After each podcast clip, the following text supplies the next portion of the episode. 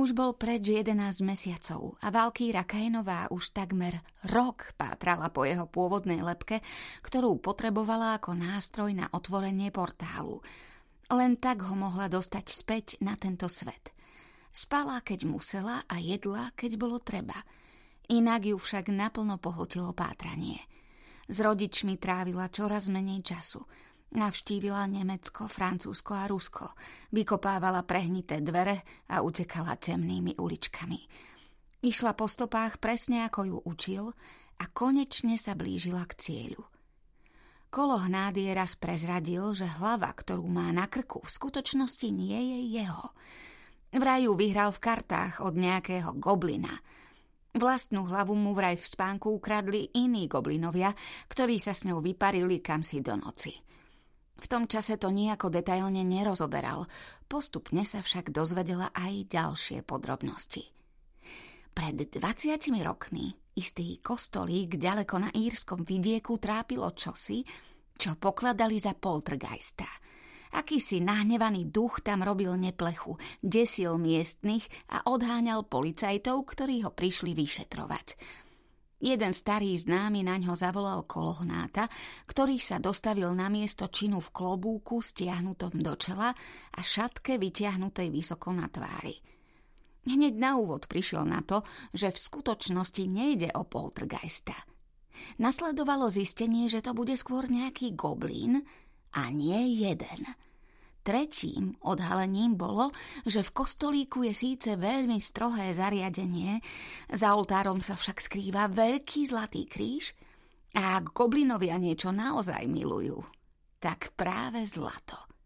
V skutočnosti najradšej na svete žerú malé deti, vysvetlil jej, ale zlato majú hneď na druhom mieste. Goblinovia sa snažili všetkých odplašiť, aby mohli v pokoji vypáčiť a odniesť kríž – Kolohnáč sa pri ňom usadil a čakal. Nudu zabíjal tým, že sa pohrúžil do hlbokej meditácie, ktorá ustane, až keď sa niekto priblíži ku kostolu. V prvú noc vyskočil na goblinov a na smrť ich vystrašil vreskom a ohnivými guľami. Na druhú noc sa už len zakrádali a ticho si navzájom šepotali, aby zahnali strach. On na nich však vyskočil s desivými nadávkami a opäť ich zahnal – na tretiu noc však zaskočili oni jeho. Miesto toho, aby sa vkradli do kostola, sa vkradli rovno k nemu a keď sa pohrúžil do hlbokej meditácie, odtrhli mu hlavu. Kým si uvedomil, čo sa deje, boli preč a on si nemal na čo nasadiť klobúk. S cudzou hlavou na krku sa pustil do vyšetrovania, ktoré ukázalo, že goblinovia neskôr narazili na čarodejníka menom Šanta – ten sa zmocnil všetkého ich majetku a rozpredal ho ďalším. V tom bode sa vyšetrovanie skončilo, lebo kolohnáta zaplavili celkom iné povinnosti. Vravel, že sa k nemu chystá vrátiť. Nikdy to však neurobil a tak to za ňo musela spraviť Valkýra. Zistila, že lepku kúpila jedna žena ako prekvapivý a trochu znepokojivý svadobný dar pre muža, za ktorého sa chystala vydať – Neskôr ho tou lepkou rozmlátila na krvavú kašu, lebo sa ukázalo, že ju okráda. Vyšetrovanie vraždy viedla smrteľnícka polícia. Valkýra ten výraz neznášala. A kolhnátová hlava sa ocitla medzi oficiálnymi dôkazovými materiálmi. To už bola známa ako vražedná lepka a ako taká si rýchlo našla cestu na čierny trh. Štyrikrát zmenila majiteľa, kým v nej černokňažník menom Umbra nevycítil stopy mágie. Odkúpil ju, no už o rok bola vo vlastníctve Tamesa Shebna, notorického kšeftára, šmelinára a celkovo pochybného človeka. Ten by ju mal podľa všetkého vlastniť aj dnes. Nebolo vôbec ľahké dostať sa k nemu a Valkyra musela využívať aj veľmi netradičné postupy – jej netradičný postup teraz stál na kraji tichej ulice s rukami vo vreckách. Volal sa Cverný. Mohol mať tak 19, možno 20, keď zomrel.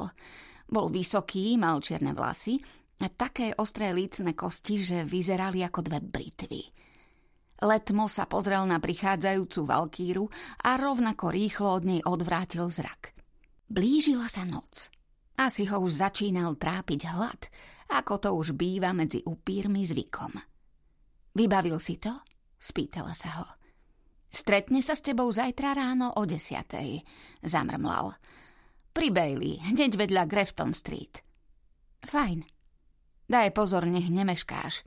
Na nikoho nečaká. A si si istý, že je to kolohnátová lepka? Tak mi vravel. Nechápe, prečo má pre teba takú veľkú cenu. Valkýra prikývla. Nič však nevravela.